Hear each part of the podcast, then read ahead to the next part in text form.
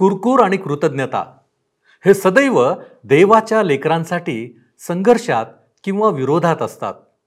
तुम्ही कृतज्ञ व्हाल तर तुम्ही कुरकुर करणार नाही. तुम्ही कुरकुर कराल तर तुम्ही कृतज्ञ होणार नाही. आपला काय विचार आहे? आपण कोणाला जवळ करणार? कुरकुर की कृतज्ञतेला?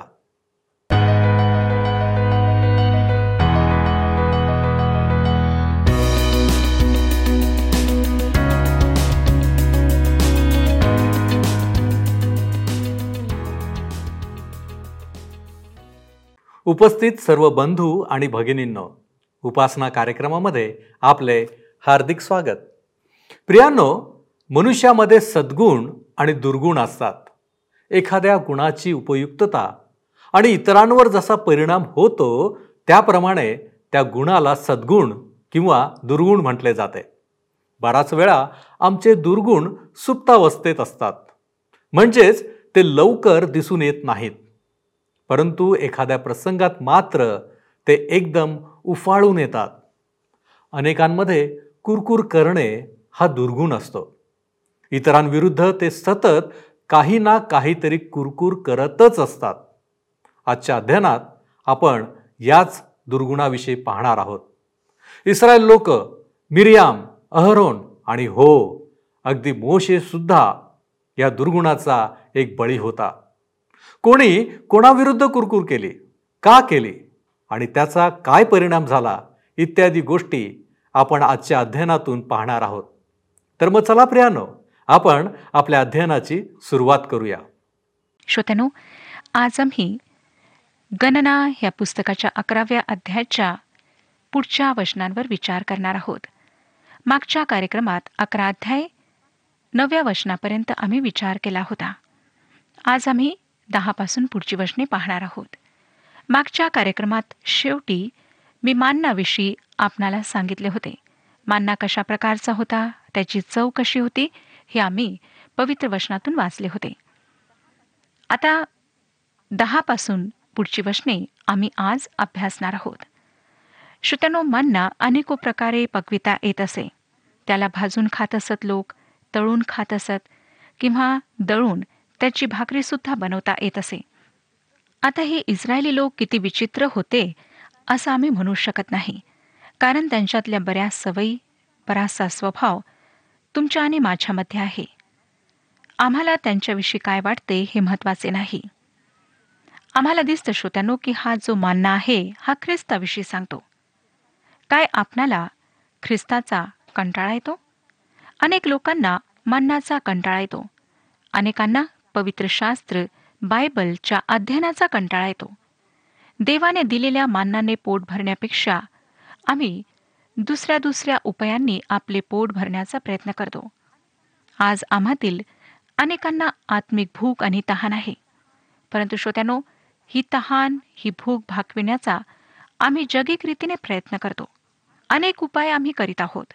परंतु आम्हाला आढळतं की आमचे पोट आमची ही भूक आणि तहान भागलेली नाही आणि आम्ही तशाच तहानेल्या अवस्थेत आहोत भुकेल्या अवस्थेत आहोत. आता आम्हाला मोशीची तक्रार वाचायला मिळते. मोशेसुद्धा ह्या समुदायामुळे त्रासून जातो आणि खरोखर श्रोत्यानो ह्या वेळेला मला त्याच्याविषयी सहानुभूती वाटते. दहा ते पंधरा वर्षने सांगतात सर्व कुटुंबातील लोक आपापल्या तंबूच्या दाराशी रडताना मोशेने ऐकले व त्यांच्यावर परमेश्वराचा कोप फार भडकला. मोशेलाही वाईट वाटले. मोशे परमेश्वराला म्हणाला तू आपल्या दासाला दुःख का देत आहेस? तू ह्या सर्व लोकांचा भार माझ्यावर घालीत आहेस? ह्यावरून माझ्यावर तुझी कृपादृष्टी नाही असे दिसते. असे का? मी ह्या सर्व लोकांचे गर्भधारण केले आहे काय? ह्यांना मी प्रसवलं आहे काय? जो देश ह्यांच्या पूर्वजांना तू शपथपूर्वक देऊ केला आहे त्या देशाकडे तान्ह्या बाळाला सांभाळून नेणाऱ्या पालक पित्याप्रमाणे मी ह्यांना आपल्या उराशी धरून घेऊन जावे असे तू मला कसे सांगतोस? ह्या सर्व लोकांना पुरवावयाला मी मांस कुठून आणू? कारण ते माझ्याकडे रडगाणे गात आहेत की आम्हाला खावयाला मांस दे. मला एकट्याला ह्या सर्व लोकांचा भार सहन होत नाही. ते मला फारच जड जात आहे. मला असेच तू वागवणार असल्यास तर माझ्यावर तुझी कृपादृष्टी असल्यास मला एकदाचा मारून टाक. म्हणजे माझी दुर्दशा मला पाहावी लागणार नाही. श्रोत्यानो मोशे ज्या प्रकारे तक्रार करीत आहे जर आम्ही त्याच्या जागी असतो तर आम्ही सुद्धा अशीच तक्रार केली असते. त्याच्या बोलण्यावरून आम्हाला थोडा वेळ असं वाटतं की तो ह्या ठिकाणी कुरकुर करीत आहे. लक्षात ठेवा श्रोत्यानो की मोशे कोणत्याही प्रकारे परिपूर्ण नव्हता. तो एक साधारण मानव होता ज्याला परमेश्वराने फार विलक्षण प्रकारे आपल्या उपयोगात आणले. हे सर्व सहन करण्यापेक्षा मेलेले बरे असे तो ह्या ठिकाणी म्हणतो. अनेक देवाच्या सेवकांना मी लोकांच्या टीका आणि आरोपांमुळे सेवा सोडताना किंवा मानसिक त्रास दुसऱ्या शारीरिक व्याधींमुळे त्रासातून जाताना मी पाहिले आहे. त्यांनी मोशीप्रमाणेच देवाजवळ तक्रार केली असणार की प्रभू हे सर्व आमच्या सहनशक्तीबाहेर आहे. सोळावं वचन पहा काय सांगतं? परमेश्वर मोशेला म्हणाला तुझ्या माहितीतले इस्रायल लोकांचे जे वडील व अंमलदार आहेत त्यांच्यातून सत्तर जण निवडून त्यांना दर्शन मंडपापाशी घेऊन ये व तेथे त्यांनी तुझ्याबरोबर उभे राहावे. अशा प्रकारे देवाजवळ तक्रार करून मोशेने चूक केली. मोशे म्हणाला की तोच ह्या सर्व लोकांचे ओझे वाहत आहे. खरे पाहता श्रोत्यानं तो ओझे वाहत नव्हता.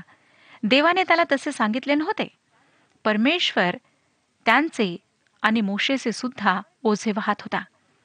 परंतु मोशे पूर्णपणे देवावर सर्व भार टाकीत नव्हता ही त्याची चूक होती. आता परमेश्वर म्हणतो मोशे तुला मदत पाहिजे ना? मी ती तुला पुरवितो. परमेश्वर फार धीराने कृपेने त्याला मदत पुरवित आहे. तो सत्तर वडील जनांची नेमणूक करतो. हे सत्तर वडील जण इस्रायलच्या इतिहासात पुढे सुद्धा कार्यरत दिसतात. प्रभू येशू ख्रिस्ताच्या काळात त्यांना सनेद्रीन असे संबोधण्यात येत असे. एका रात्री श्रोत्यांनो ह्याच सनेद्रीनच्या लोकांनी एकत्रित येऊन येशूला मारण्याचा निर्णय घेतला. मला नाही वाटत की त्यावेळी ह्या संस्थेची गरज होती. आज आम्हाला सुद्धा असं वाटतं की अनेक कमेट्या अनेक संस्था निर्माण केल्यास आणि वेगवेगळ्या पद्धतींचा अवलंब केला तर आमच्या समस्या दूर होतील आमचे कार्य वाढेल. परंतु श्रोत्यानो ना तर समस्या दूर झालेल्या आहेत ना तर होणार आहेत. आम्हाला अशा पद्धतींची गरज नाही तर देवाच्या मार्गदर्शनाची गरज आहे. सतरावं वचन सांगतं मग मी उतरून तेथे तुझ्याशी बोलेन आणि तुझ्यावर असणाऱ्या आत्म्यातून काही घेऊन त्यांच्यावर ठेवीन. म्हणजे तुझ्याबरोबर तेही लोकांचा भार वाहतील. मग तुला एकट्यालाच तो वाहावा लागणार नाही. ह्या लोकांचे नेतृत्व करण्यास देवाने मोशेला पाचारण केले व देवच ते करण्याकरिता त्याला सामर्थ्य पुरविणार होता. परमेश्वर नेहमीच करतो श्रोत्यानो तो आम्हाला नेहमीच सामर्थ्य पुरवतो देव त्याच्या स्वकीयांना कधीच सोडत नाही. आणि त्यांच्यावर अधिक ओझे तो टाकीत नाही. अठरा ते वीस वचने तू लोकांना सांग की उद्यासाठी तुम्ही आपणाला शुद्ध करून घ्या म्हणजे तुम्हाला मांस खावयाला मिळेल. आम्हाला खावयाला मांस कोण देईल? आणि मिसर देशात आम्ही आपले बरे होतो. हे तुमचे रडगाणे परमेश्वराच्या काने गेले आहे म्हणून परमेश्वर तुम्हाला मांस देणार आहे आणि तुम्ही ते खाल. तुम्ही ते केवळ एक दिवस दोन दिवस पाच दिवस दहा दिवस वीस दिवस खाल एवढेच नव्हे. तर तुमच्या नाकातून निघेपर्यंत आणि तुम्हाला शिसारी येईपर्यंत तुम्ही ते महिनाभर खात राहाल. कारण तुमच्यामध्ये वसत असलेल्या परमेश्वराचा तुम्ही त्याग करून त्याच्यासमोर असे रडगाणे गायले की आम्ही मिसर देशातून निघालो तरी कशाला? या घटनेविषयी देवाचा आत्मा जे विधान करतो ते फार मनोवेदक आहे. स्तोत्रसहिता एकशे सहा आणि पंधराव्या वचनात लिहिले आहे तेव्हा त्याने त्यांच्या मागणीप्रमाणे त्यास दिले पण त्यांचा जीव झुरणीस लावला. श्रोत्यानो देवाने ह्या लोकांची मागणी मान्य केली परंतु त्यांचा जीव झुरणीस लावला. आम्हाला आमच्या ज्या मागण्या आहेत त्या आभार प्रदर्शनासह देवासमोर सादर करायच्या आहेत. फिल्पिकारासपत्र चौथा अध्याय आणि सहावं वचन ह्याविषयी आम्हाला सांगतं. आम्हाला माहीत आहे श्रोत्यानो देवबाप आमच्या प्रार्थना ऐकून त्यांचे उत्तर देतो. अनेकदा तो आमच्या प्रार्थनेचे उत्तर नाही असे देतो. जे सर्वोत्तम उत्तर असेल ते आम्हाला स्वीकारायचं आहे. अनेकदा ज्या गोष्टी आमच्या भल्यासाठी नाहीत त्या आम्ही मागतो. आणि जर आम्ही तक्रार करू सारखी भीक मागत राहू तर परमेश्वर आमच्या प्रार्थनेचे उत्तर तर अवश्य देतो परंतु आमचा जीव झुरणीस लागतो. एका मंडळीत एक व्यक्ती मंडळीतील कार्यामध्ये फार पुढे असे. त्या व्यक्तीने देवाच्या सेवकाला विनंती केली की तुम्ही प्रार्थना करा की माझा व्यवसाय वाढावा. मला खूप मिळकत व्हावी. देवाच्या सेवकाने आणि त्या व्यक्तीने स्वतः प्रार्थना केली आणि काही दिवसातच त्या व्यक्तीच्या व्यवसायाची भरभराट होऊन त्याला खूप मिळकत होऊ लागली. श्रोत्यानं जसजसा त्याच्याजवळ अधिक पैसा येऊ लागला तसतशा कुटुंबातील सर्वांच्या सवयी बदलल्या. काही वर्षातच त्याची दोन तरुण मुले वाईट मार्गाला लागलीत आणि त्या व्यक्तीचा जीव झुरण्यास लागला. त्याला असं वाटायला लागलं की जर अमाप पैसा मिळाला नसता तर हे सर्व घडले नसते. देवाने त्याची प्रार्थना अवश्य ऐकली परंतु त्यासोबत त्यांना समाधान शांती दिली नाही. परमेश्वर मोशेला सांगतो की ते संपूर्ण महिनाभर मांस खातील परंतु त्यांना शिसार येईल. तो हे अशासाठी होऊ देईल कारण त्यांनी त्याला धिकारले आणि ते त्याच्यासमोर रडलेत. त्यांनी कुरकुर केली त्यांनी तक्रारी केल्यात.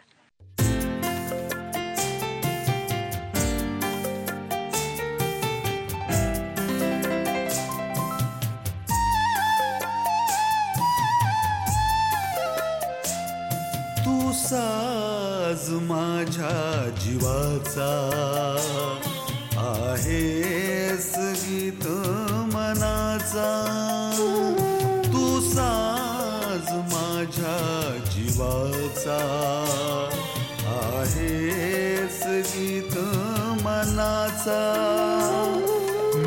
रचना तुझीच प्रभुजी.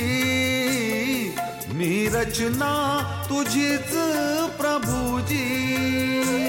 ठेवी विभाव आता तयाशी. तू साज माझ्या जीवाचा. आहेस गीत मनाचा.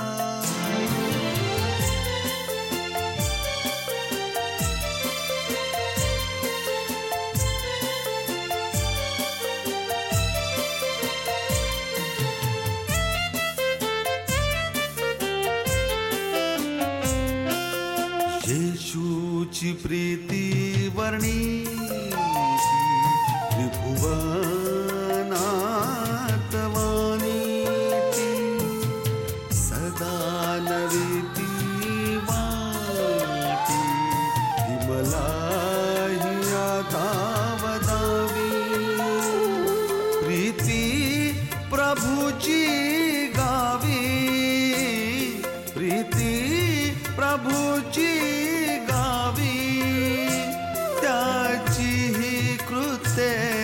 वर्णावी.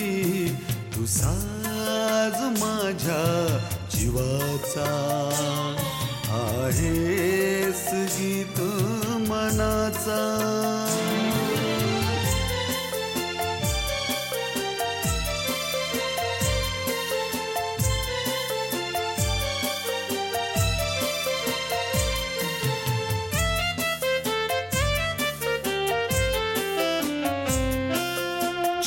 या दुखे घेरी विश्वास भावे हारी। पहिली ही शांती लोकी येशूची प्रीती वदावी। प्रीती प्रभूची गावी। प्रीती प्रभूची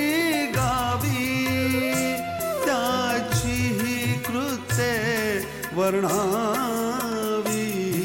तू साज माझ्या जीवाचा.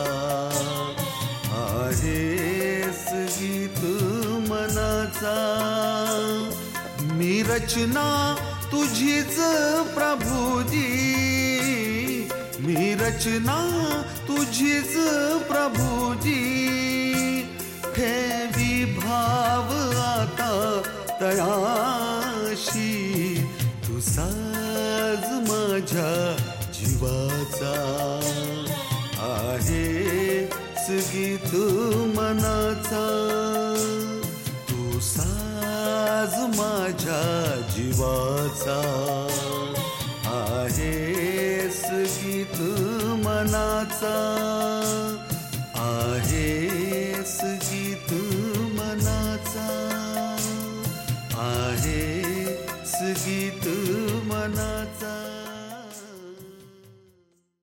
एकवीस आणि बावीस वचने पुढे सांगतात. मग मोशे म्हणाला ज्या लोकांमध्ये मी आहे त्यांचे पायदळच सहा लाख आहे. आणि तू म्हणतोस की ते महिनाभर खात राहतील? एवढे मांस मी त्यांना देईन. त्यांना पुरे पडावे म्हणून गुरेढोरे व शेरडे मेंढरे कापावीत काय? अथवा त्यांना पुरे पडावे म्हणून समुद्रातील सर्व मासे त्यांच्यासाठी गोळा करून आणावे काय? मोशे देवाला विचारतो की तो हे कसे करील? तेविसावं वचन सांगतं. परमेश्वर मोशेला म्हणाला परमेश्वराचा हात काय तोकडा पडला आहे? माझे म्हणणे तुझ्या प्रत्ययास येते की नाही हे तू आता पाहशील. परमेश्वर उत्तर देतो की तो हे करेल. चोवीस आणि पंचवीस वचने सांगतात मोशेने बाहेर जाऊन लोकांना परमेश्वराचे म्हणणे कळविले. मग त्याने लोकातल्या वडिलांपैकी सत्तर जण जमवून त्यांना तंबूभोवती उभे केले. त्यानंतर परमेश्वर मेघात उतरून मोशेशी बोलला आणि त्याच्यावर असणाऱ्या आत्म्यातून काही घेऊन त्याने त्या सत्तर वडिलांवर ठेविला. तेव्हा त्यांच्यावर आत्मा येताच ते संदेश सांगू लागले पण त्यानंतर मात्र त्यांनी पुन्हा संदेश सांगितला नाही. लक्षात घ्या की जितके सामर्थ्य प्रथम होते तितके आता मोशेमध्ये नाही. काम करणारे वाढलेत पण सामर्थ्य तितके राहिले नाही कारण तोच आत्मा त्या सर्वांमध्ये विभाजित करण्यात आला होता. सव्वीस ते तीस वचने त्यावेळी दोघे पुरुष मागे छावणीतच राहिले होते. त्यातील एकाचे नाव एलदाद व दुसऱ्याचे नाव मेदाद. त्यांच्यावरही आत्मा उतरला. नोंद झालेल्यांपैकी ते होते पण ते तंबूकडे गेले नव्हते. ते छावणीतच संदेश सांगू लागले. तेव्हा एका तरुणाने धावत जाऊन मोशेला कळविले की एलदाद व मेदाद हे छावणीत संदेश सांगत आहेत. तेव्हा नूनाचा मुलगा यहुश्वा जो तरुणपणापासून मोशेचा सेवक होता तो त्याला म्हणाला मोशे माझ्या स्वामी त्यांना मना कर. मोशे त्याला म्हणाला माझ्या प्रतिष्ठेसाठी तू त्यांचा हेवा करीतोस काय? परमेश्वराचे सर्व लोक संदेष्टे असते आणि परमेश्वराने आपला आत्मा त्या सर्वांवर ठेविला असता तर किती बरे झाले असते. मग मोशे इस्रायलाच्या वडीलजनासह छावणीत परतला. यहोशू मोशेशी फार निष्ठावान होता आणि हे फार विलक्षण होते. परंतु श्रोत्यांना आम्हाला दिसतं की मोशेच्या मनात मुळीच ईर्षा नव्हती ते दुसरे संदेश देत होते म्हणून त्याला त्यांचा हेवा वाटला नाही. सेवेमध्ये आम्हाला सहसा तीन पापे आढळतात. एक आळशीपणा दुसरा हेवा किंवा ईर्षा आणि तिसरे पाप नीरसपणा. अनेकदा ह्या तिन्ही आम्ही अपराधी असतो. हेवा करणे किंवा ईर्षा करणे एक भयंकर असे पाप आहे. एकतीसावं वचन नंतर परमेश्वरापासून वाहिलेल्या वाऱ्याने समुद्रावरून लावे आणले.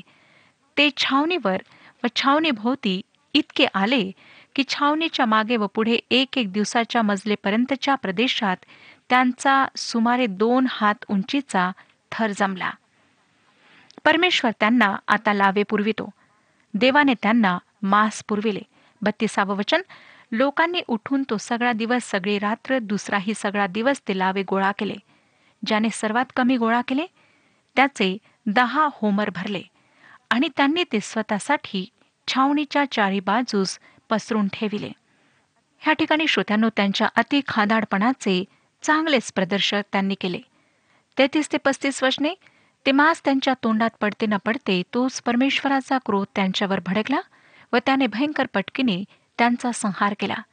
त्या स्थलाचे नाव किब्रोत हत्तव्वा असे पडले. कारण ज्या लोकांनी सोस घेतला त्यांची प्रेते त्या ठिकाणी पुरण्यात आली होती. किप्रोथ हत्तवा येथून कूच करून ते हसेरोथ येथे पोहोचले आणि हसेरोथ येथे ते राहिले. परमेश्वर ह्या सर्वांचा न्याय करतो. आणि अद्यापही आम्हाला दिसतं श्रोत्यानो की परमेश्वर न्याय आहे. पॉल करिंदकरास पहिले पत्र अकरावा अध्याय एकतीस आणि बत्तीस वचनांमध्ये लिहितो आपण आपला न्यायनिवाडा केला असता तर आपल्यावर दंड ओढवला नसता. ज्या अर्थी आपल्यावर दंड ओढवला आहे त्या अर्थी आपल्याला प्रभूकडून शिक्षा होत आहे अशा हेतूने की जगाच्या बरोबर आपल्याला दंडाज्ञा होऊ नये. आता आपण बाराव्या अध्यायाकडे वळत आहोत. बाराव्या अध्यायामध्ये मिर्याम आणि अहरोन मोशे विरुद्ध कुरकुर करताना दिसतात. नंतर ह्या कुरकुरीमुळे मिर्यामचा परमेश्वर कशा प्रकारे न्याय करतो हे आम्हाला वाचायला मिळते. मोशीच्या घरच्या जीवनाविषयी पवित्र शास्त्र बायबल आम्हाला फार थोडे सांगते. जो वृत्तांत आमच्याजवळ आहे त्यावरून वाटत नाही की त्याचे ते जीवन फार आनंददायक होते. जी घटना घडली आहे ती सिनाय ते कादेश बर्न्या या रानातील मार्गावर घडली आहे. इस्रायली पुढाऱ्यांमध्ये बंड झाले आणि ते आम्हाला ह्या अध्यायात वाचायला मिळते. मिर्याम व अहरोन ह्यांच्या मध्ये आता हेवा दिसतो. पहिलं वचन आम्हाला सांगतं की मोशेने कुशी लोकातली एक स्त्री बायको केल्यामुळे मिर्याम व अहरोन त्याच्या विरुद्ध बोलू लागले. ते म्हणाले त्याने कुशी लोकातली स्त्री बायको करून घेतली आहे. कदाचित ही मोशेची दुसरी पत्नी असावी. मिरामने मोशेच्या अधिकाराचा विरोध करण्याकरिता ह्या विवाहाचा फायदा घेतला. दुसरं वचन सांगतं ते म्हणाले परमेश्वर केवळ मोशेशीच बोलला आहे काय? आमच्याशी पण नाही का बोलला? परमेश्वराने ते ऐकले. आता आरोन सुद्धा तिच्या ह्या बोलण्यामध्ये सामील झाला. तिसरं वचन मोशे हा पुरुष तर भूतलावरील सर्व मनुष्यांपेक्षा नम्र होता. मोशे आणि प्रभू येशू हे दोघेही नम्र होते. लक्षात ठेवा श्रोत्यानो की नम्रता अशक्तपणा किंवा बुजदिलपणा नाही परंतु परमेश्वराप्रती आज्ञाधारकपणा आणि परमेश्वराची इच्छा पूर्ण करणे हे होय. चौथं वचन मोशे आरोन व मिर्याम ह्यांना परमेश्वर अचानक म्हणाला तुम्ही तिघे दर्शन मंडपाकडे या. तेव्हा ते तिघे तिकडे गेले. आता ही एक कौटुंबिक समस्या आहे. पूर्ण छावणीमधली समस्या नाही परंतु एका कुटुंबातली आहे. सहा ते नऊ वशने श्रोत्यानो आपण वाचावी अशी मी आपणाला विनंती करते. परमेश्वर म्हणतो की संदेशांची निवड करणारा तो आहे. तो म्हणतो की मोशे इतरांपेक्षा श्रेष्ठ आहे. सर्वांमध्ये तो विश्वास योग्य आहे. इतर संदेष्टांपेक्षा तो मोशेशी वेगळ्या प्रकारे वर्तणूक करतो. त्याने मोशेशी सरळ संभाषण केले. जुन्या कराराच्या अध्यात आम्हाला दिसतं की हे खरे आहे. मोशेशी परमेश्वराने फार चांगल्या प्रकारे व्यवहार केला. आणि तसा व्यवहार दुसऱ्या कोणासोबत केलेला आम्हाला आढळत नाही. परमेश्वराने अब्रामाला स्वप्नात दर्शन दिले. योसेफाला त्याने स्वप्नात दर्शन दिले. परंतु मोशेशी मात्र परमेश्वराने समोरासमोर बोलणे केले. मोशे इतरांपेक्षा परमेश्वराकरिता वेगळा होता. नंतर आम्हाला दिसतं परमेश्वर म्हणतो अनुवादाचे पुस्तक अठरावाध्याय आणि अठरावे वचन मी त्यांच्यासाठी त्यांच्या भाऊबंदातून तुझ्यासारखा एक संदिष्टा उभा करेन. त्याच्या मुखात मी आपले वचने घालीन.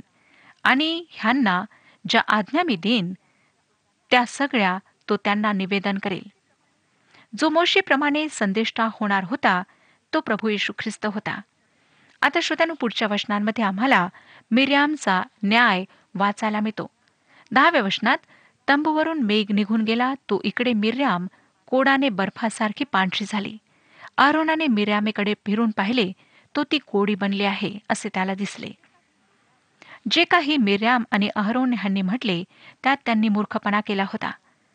मिर्यामवर देवाचा भयंकर न्याय प्रगट झाला. मोशेने मात्र तिच्यासाठी प्रार्थना केली.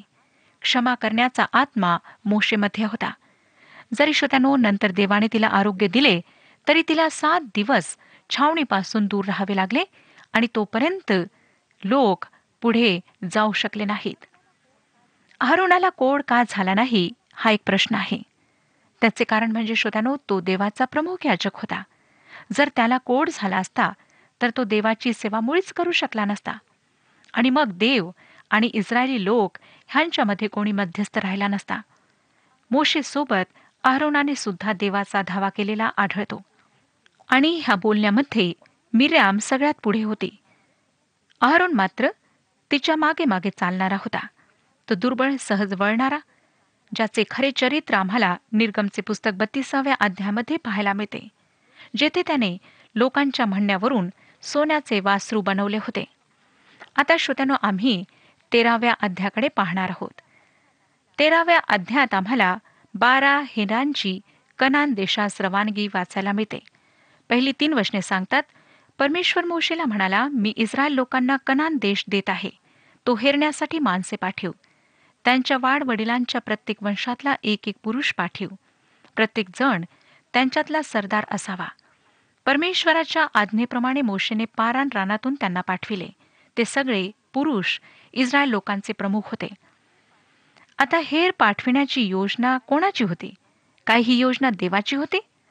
काय तो प्रदेश पडताळून पहावा? हे देवाचे विचार होते? नाही श्रोत्यानो त्या ठिकाणी हेर पाठविण्याची योजना देवाची नव्हती आम्हाला देवाच्या वचनातून सर्व दृष्टिकोन सर्व पैलू पाहणे आवश्यक ठरते. परमेश्वराच्या वचनात एक पैलू एका ठिकाणी तर दुसरा दुसऱ्या ठिकाणी दिलेला आढळतो. उदाहरणार्थ येशू ख्रिस्ताविषयी पूर्ण माहिती प्राप्त करण्यासाठी आम्हाला चारही शुभवर्तमानांना लक्षात घेणे आवश्यक आहे. जरी ह्या ठिकाणी आम्हाला असं वाटतं की हेर पाठविण्याची तरकीब परमेश्वराकडून आहे तरी आम्हाला आढळतं की तो त्यांच्या विनंतीला प्रत्युत्तर देत होता.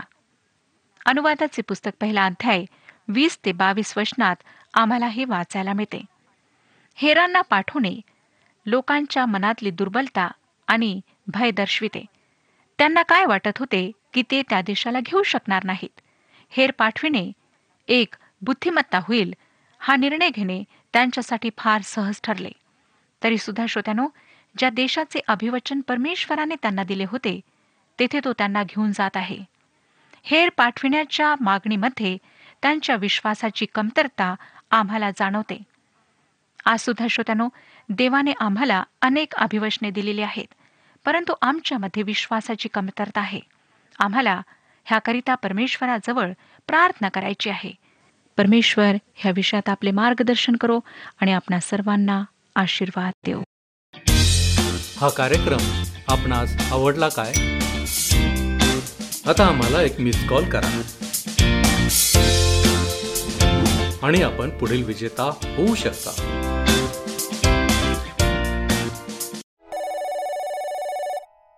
प्रियानो आपण पाहिले की कुरकुर हा दुर्गुण अतिशय घातक आहे.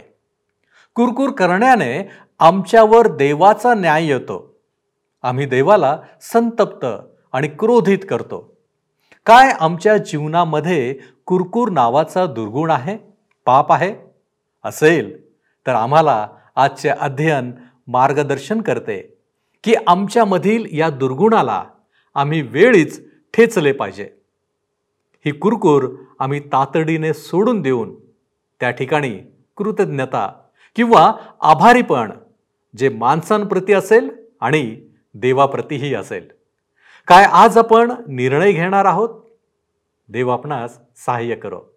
आपण प्रार्थना करू. प्रभूजी आम्ही तुझ्या चरणापाशी आलेलो आहोत. आज तू आम्हाला दाखवून दिलेला आहेस की आमच्यामध्ये कुरकुर करणे हा जर दुर्गुण असेल तर त्याचा परिणाम आमच्यावरती आणि इतरांवरती देखील कसा होतो? आणि विशेष करून प्रभूजी जेव्हा आम्ही तुझ्याविरुद्ध कुरकुर करतो प्रभूजी आम्ही तुला संतप्त करतो क्रोधित करतो. होय परमेश्वरा? आणि म्हणूनच आमच्यामध्ये जर हा दुर्गुण असेल तर आमची विनंती आहे परमेश्वरा हा दुर्गुण आमच्यामधून पूर्णपणे काढून टाक. आणि आमचं जीवन हे केवळ तुला गौरव देण्यासाठी असावं म्हणून तू आम्हाला सहाय्य कर. प्रभू आम्हाला ठाऊक आहे आमच्यासाठी ही गोष्ट कठीण आहे. कारण आमचा मानवी स्वभावच असा आहे की आम्ही कुरकुर करत राहतो. परंतु बापा ज्यावेळेस तू आमच्याबरोबर आहेस निश्चितपणे आमचं जीवन अधिक आशीर्वादित होणार आहे. आणि म्हणूनच आम्ही तुझ्यावरती विसंबून राहण्याचा प्रयत्न करतो. तू आम्हाला सहाय्य कर. येशू ख्रिस्त महान याच्याद्वारे ही प्रार्थना करतो म्हणून तू ऐक. आमेन. आपला प्रभू येशू ख्रिस्त याची कृपा तुमच्या आत्म्याबरोबर असो.